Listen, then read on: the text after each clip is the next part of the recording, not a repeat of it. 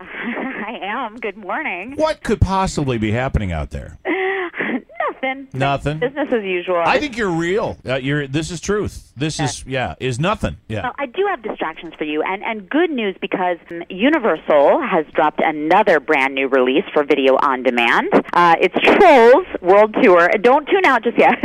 It's not the worst. I was able to screen this early before all this started, and you know the movie's exhausting, but it's really kind of cute. It's a lot of sparkles and purple and orange, as though you ate a box of Nerds candy and then threw up seven rainbows. How about that? Specific. I'll bet there are people under thirty going, "What? What's Nerds? going on? Yeah. Right. nerds. I know what nerds are. You don't know what, do you? Yeah. Okay, you know what nerds are. Okay. Maybe they brought him back. It's all music based, and the idea is that the trolls find that there are other kinds of trolls who all love different kinds of music.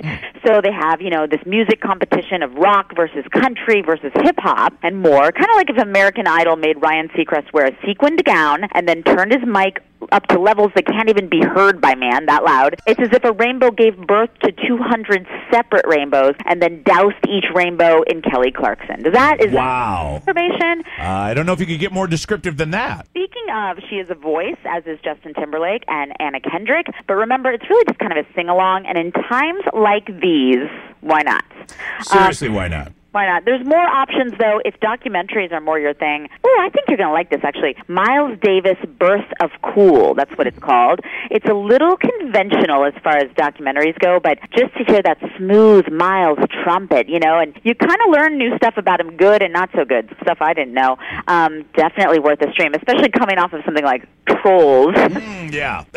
Let's take it down a notch. And in an older movie pick, but not that old, because I mentioned Anna Kendrick, I went back and watched the movie uh, Up in the Air. Do you remember that? yes. Yes. Mhm. Also starring George Clooney. It's all about existential angst, and I think it's kind of an on trend right now. Such a good movie. I love this movie. Loved rewatching it. It's available on demand or streaming. So there's some options there, and hopefully the studios will keep giving us new stuff each week because why wouldn't they? Yeah. I mean, if they've got it and they've been working on it, I mean, they've been working on it longer than the pandemic. You know. Oh my god, years longer. And one of the good things too is, you know, it was always these big blockbusters, which we're missing right now, and we'll get back to them. We'll we'll see those movies, but all those indie movies that either didn't didn't make it to you guys, or you know, people just didn't have time for. Now it's all equal. You can, you know, those those are coming too, and there's some really good ones.